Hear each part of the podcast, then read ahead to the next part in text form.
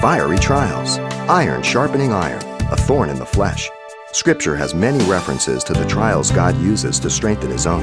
Let's listen as Pastor Xavier Reese illustrates this simple truth and promise of 2 Corinthians 9. My grace is sufficient for thee, for my strength is made perfect in weakness.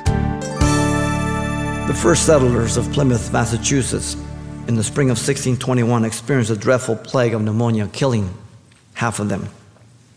Yet they graciously refused the kind offer of the captain of the Mayflower to take them back to England again.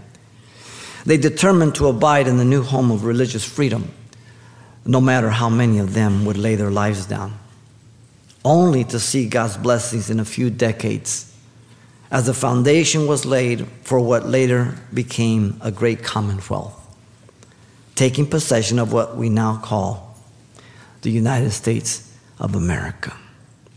Anything that's going to last is going to take time, commitment, and a cost. Everybody wants the product, but they don't want the process. I'm sorry. God will not give you the product without the process. The experience of difficult people is not only certain, but necessary that we might look to God to benefit our lives.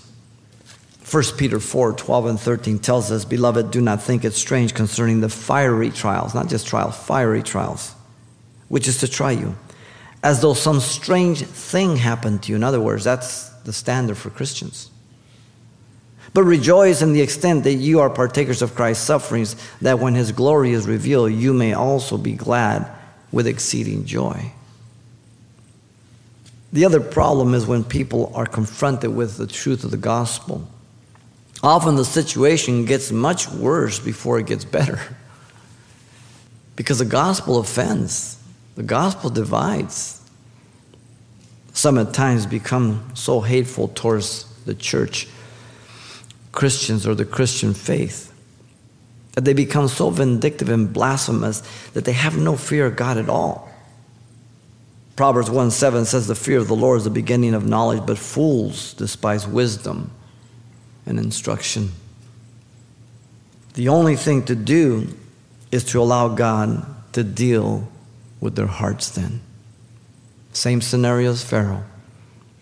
They're not our problem, they're God's problem. So I have to go to prayer, take them before the throne of grace and myself, as Hebrews 14 through 16 tells me, to find grace and help in time of need. 1 Corinthians 10:13 says he will never allow us to be tested without beyond measure, but what we're able to endure, but with every way shows the way of escape.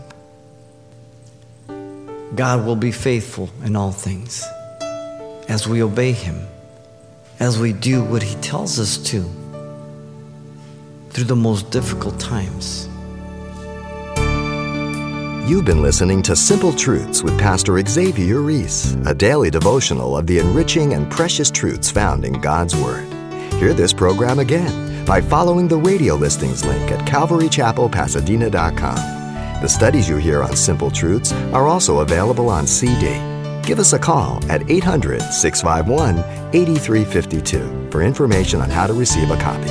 Or log on to our website for announcements about other ministries at Calvary Chapel, Pasadena. It's all at CalvaryChapelPasadena.com. And join us next time for more Simple Truths.